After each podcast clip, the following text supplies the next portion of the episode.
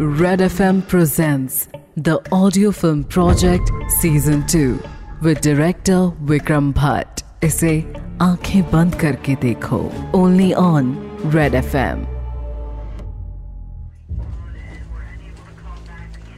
Siddharth अब भी चेहरे पर परेशानी और दुख के मिले जुले भाव लेकर उस हॉस्पिटल कॉरिडोर में खड़ा था।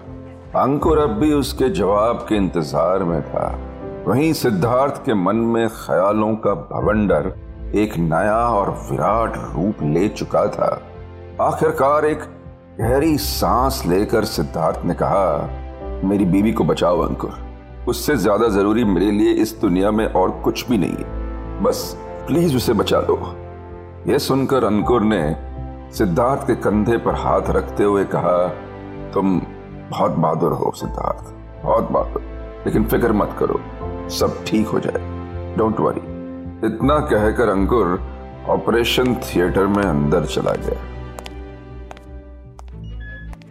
अंदर आकर अंकुर ने एक नज़र रोशनी को देखा, जो ऑपरेशन थिएटर में बेहोश पड़ी हुई थी। अंकुर ने अंदर आते हुए ही कहा, और कोई तरीका नहीं, हमें ऑपरेट करना होगा। इस पर एक बार फिर से असिस्टेंट ने टोकते हुए कहा, सर बिना पैथोलॉजिस्ट के रिपोर्ट के ओवरी को निकाल देना ठीक नहीं है। यह भी तो हो सकता है ना कि ओवरी ठीक हो। बिना डिटेल्स जाने हमें ऑपरेशन नहीं करना चाहिए, सर। ये सुनकर अंकुर ने खींचते हुए कहा, इतना वक्त नहीं है, राहुल। ये लड़की मेरे दोस्त की बीवी है। अगर मैंने अब और देर कर दी तो बहुत देर हो जाएगी। मुझे फ़र्क नहीं पड़ता कि आगे चलकर कुछ होगा या नहीं। मगर अभी जो ज़िम्मेदारी मेरे सामने है, वो ये है कि मुझे इसकी जान बचानी है, और मैं वही करूँगा। चलो वो तैयारी करो जल्दी।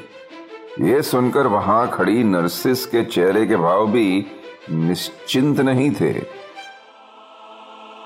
मगर ऑपरेशन हुआ और वो भी सक्सेसफुल।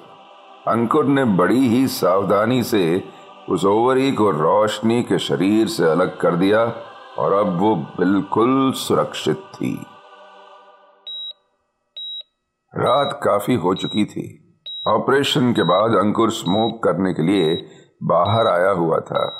कहीं खामोशी में एक जगह नज़रें टिकाए। वो सिगरेट के कश ले ही रहा था कि तभी उसका ध्यान किसी के आने की वजह से टूटा।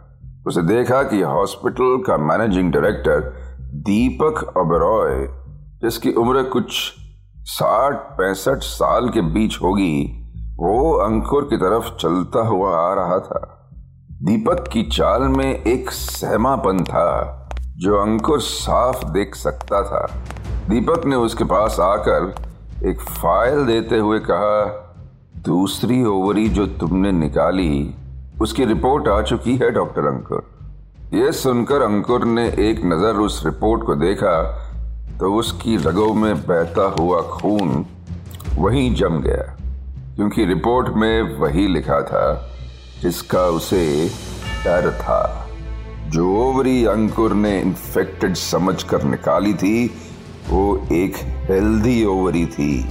यानी कि अब अंकुर की एक गलती की वजह से रोशनी कभी माँ नहीं बन सकती थी। इस गलती की ज़िम्मेदारी अंकुर के कंधों पर थी। अंकुर कुछ कह पाता उसके पहले ही। दीपक ओबरॉय ने गंभीर आवाज़ में कहा यह बहुत बड़ी गलती है। इससे तुम्हारा और हॉस्पिटल दोनों का नाम खराब होगा। लेकिन तुम चाहो तो ये मामला अभी भी रफा दफ़ा कर सकते हैं। इस फ़ाइल को ले जाओ और चला डालो। और किसी को भी इसके बारे में पता नहीं चलना चाहिए कि तुम्हारी गलती की वजह से एक औरत अब माँ नहीं बन पाएगी। ये सुनकर अंकुर ने एक गहरी सांस छोड़ते हुए कहा, नहीं सर, मैं ऐसा कुछ नहीं करूँगा। जो भी मैंने किया है, और अगर आगे भी मुझे करना पड़े तो मैं करूँगा। ये सुनकर दीपक ने हल्की गुस्से भरी आवाज़ में कहा, देखो, तुम्हारा नाम तो इस गलती में है ही, मगर तुम्हारी वजह से हॉस्पिटल बंद भी हो सकता है, समझे? तुम सिर्फ़ एक डॉक्टर हो इस हॉस्पिटल के, एक हिस्सा हो इस इंस्टीट्यूशन का। इस पर अंकुर ने थोड़ा सोचते हुए कहा, नहीं सर, जिसका मैंने ऑपरेशन किया है, मेरे दोस्त की वाइफ है। उन्हें इसके बारे में जानने का पूरा हक है। ये सुनकर दीपक ने बस इतना कहा, अंकुर, ठंडे दिमाग से मेरी बात समझो। तुम एक बहुत बड़ी गलती कर रहे हो। ये कोई छोटी मोटी बात नहीं है दे कैन सू यू वो तुम्हें अदालत तक घसीट कर ले जा सकते हैं। ये सुनकर आदर्श ने हल्का खींचते हुए कहा, सर, मैं डॉक्टर हूँ। मेरे सामने उस लड़की का शरीर खुला हुआ पड़ा था। अब आप ही बताइए, मैं क्या करता? जान बचाने की कसम खाते हैं हम लोग। देखिए, जो मुझे ठीक लगा, मैंने किया। और अगर आगे भी करना पड़ा तो करूँगा and I take full responsibility for it इतना बोलकर अंकुर हॉस्पिटल के अंदर चला गया। कुछ ही देर में सुबह होने वाली थी। अंकुर ने पैथोलॉजी की वो रिपोर्ट पहले ही रोशनी और सिद्धार्थ को भिजवा दी थी। अब बारी अंकुर की थी। उसे खुद जाकर सिद्धार्थ और रोशनी की आँखों से आँखें मिलानी थी। इस वक्त वो रोशनी के वार्ड के बाहर ही खड़ा था। वो जानता था कि रोशनी के क्या सवालात होने वाले थे, और वो ये भी जानता था कि उनके जवाब देने की ताकत अब उसकी आवाज़ में बची ही नहीं थी। एक गहरी सांस लेकर अंकुर उस दरवाजे के अंदर चला गया। अंदर जाकर उसने देखा कि रोशनी अपने बिस्तर पर आँखें मूंदे लेटी हुई थी, और वहीं सिद्धार्थ उसके पास उसका हाथ थामे बैठा हुआ था। उसके अंदर आने की आवाज़ से सिद्धार्थ ने उसकी तरफ़ देखा। अंकुर ने उस खामोशी को खत्म करते हुए कहा, तुम फ़िक्र मत करो, रोशनी जल्दी ही घर पहुँच जाएगी। यह सुनकर उसने देखा कि रोशनी की आँखें अब खुल चुकी थी और उसकी आँखों में जो गुस्सा दिखाई दे रहा था, उससे ये बात ज़ाहिर थी कि वो इस बारे में अब जान चुकी थी कि अंकुर की वजह से उसकी ज़िंदगी में कितना बदलाव आ चुका था। उसे इस तरह देखकर अंकुर के मुँह से बस यही निकला, देखो रोशनी, जो कुछ भी हुआ, वो करना उस वक्त ज़रूरी लग रहा था। तुम्हारी जान का खतरा था। ये सुनकर रोशनी ने खींच के साथ कहा, क्या कहा तुमने? ज़रूरी लग रहा था। मतलब तुम्हें लगा और तुमने कर दिया। ना कोई टेस्ट, ना कोई रिपोर्ट तुमने मुझसे माँ बनने का सुख छीन लिया, क्योंकि तुम्हें अंदाज़ा था कि मेरी जान को खतरा है। सिर्फ़ एक अंदाज़ा। ये कहते कहते रोशनी का गला भर गया था। उसे इस तरह देखकर सिद्धार्थ ने अंकुर से कहा, अंकुर, तुम प्लीज़ यहाँ से चले जाओ।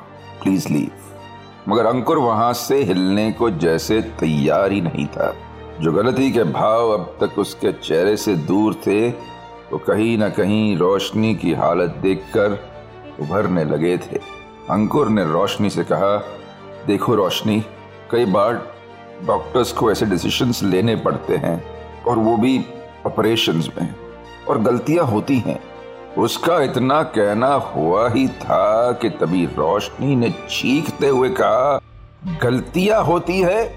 गलती तो उस दिन हुई थी जिस दिन तुम हमारी ज़िंदगी में आए थे। पता नहीं क्या सोचकर तुम्हें उस घर में जगा दी हमने और आज देखो, एक बुरा सपना बना दिया है तुमने मेरी ज़िंदगी को। यह सुनकर अंकुर हड़बड़ाते हुए दो कदम आगे आया और एक माफ़ी भरी आवाज़ में बोला, Roshni, Siddharth I am sorry और मैंने जो कुछ भी किया है उसके लिए मैं कुछ भी करने को तैयार हूँ। इस पर रोशनी ने अपने बहते हुए आंसुओं को पोछते हुए कहा, नहीं नहीं, अंकुर, ये अपनी माफ़ी बचा कर रखो, क्योंकि जो तुमने मेरे साथ किया है, वो किसी और के साथ ना कर पाओ। इस बात का ध्यान अब मैं रखूँगी। ये माफ़ी तुम अपने आप से मांगोगे कि क्यों तुम हमारी ज़िंदगी में आए। तुम्हारी वो हालत करूँगी कि तुम्हारा हाथ ऑपरेशन करने से भी काम पेगा। ये सुनकर अंकुर अब भी वहीं खड़ा था। अपनी करवट बदलते हुए रोशनी ने एक गंभीर आवाज़ में कहा, अपना फ़ोन ऑन रखना, डॉक्टर। मेरा लॉयर तुम्हें जल्दी ही कॉल करेगा। ये सुनकर अंकुर के माथे पर पसीना आ गया। उसने एक नज़र सिद्धार्थ को देखा, जो खुद इस वक्त डरा सहमा सा एक कोने में खड़ा था। उसके चेहरे से ये साफ़ ज़ाहिर था इस वक्त उसके पास अंकुर को कहने के लिए कुछ भी नहीं था। अंकुर धीमे कदमों से पलटा और वहाँ से निकल गया। एक बार फिर से खामोशी इस वार्ड में गूंजने लगी थी।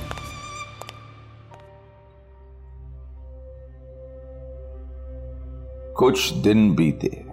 रोशनी की हालत अब ठीक भी होने लगी थी और इस बीच सिद्धार्थ हर पल रोशनी के सिरहाने बैठा रहता था।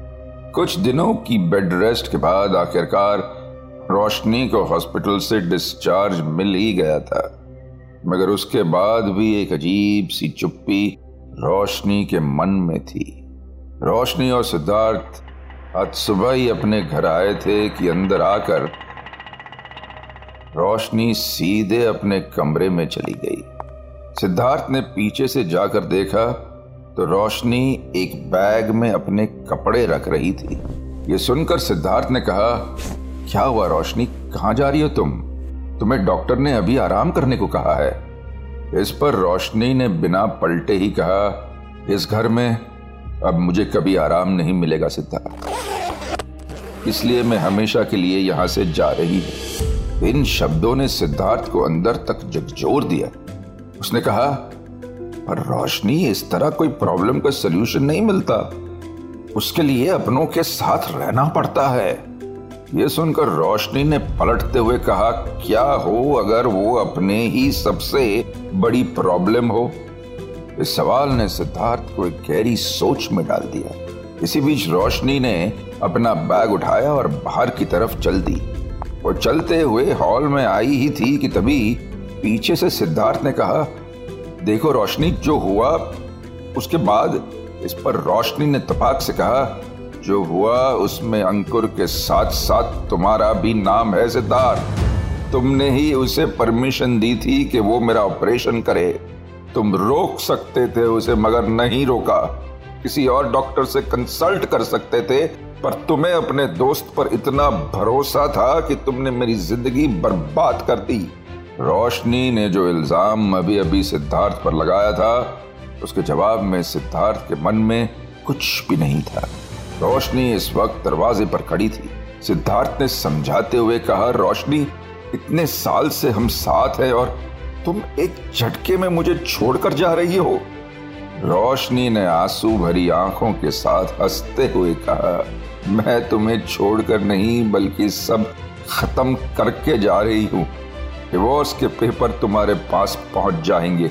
अब इस घर में तुम्हें देखकर मुझे बस बार बार यही याद आता रहेगा कि तुम्हारे एक गलत डिसीज़न की वजह से मेरा बच्चा मुझसे दूर हो गया और अब कभी भी वो दिन नहीं आएगा जब कोई मुझे भी माँ कहेगा। ये सुनकर सिद्धार्थ की आँखें भीग गई। उसके कदमों में बस इतनी जान भी नहीं बची थी कि वो रोशनी के पीछे पीछे जाए। ना ही उसकी आवाज़ में वो हिम्मत थी कि वो रोशनी का नाम पुकार सके। रोशनी की बात भी कहीं न कहीं सही थी, और ये बात सिद्धार्थ भी जान चुका था। रोशनी ने एक रिक्शे वाले को बुलाया। उसमें चुपचाप बैठी और वहाँ से चली गई। एक बार भी पलट कर नहीं देखा उसने, जैसे वो घर और सिद्धार्थ उसकी ज़िंदगी का कभी हिस्सा ही नहीं थे। आगे क्या होगा जानने के लिए tune in to the audio film project season two with director Vikram Bhatt इसे सुनिए Red F M India and सारे लीडिंग पॉडकास्ट एप्स पर। रेड एफ़ एम बजाते रहो।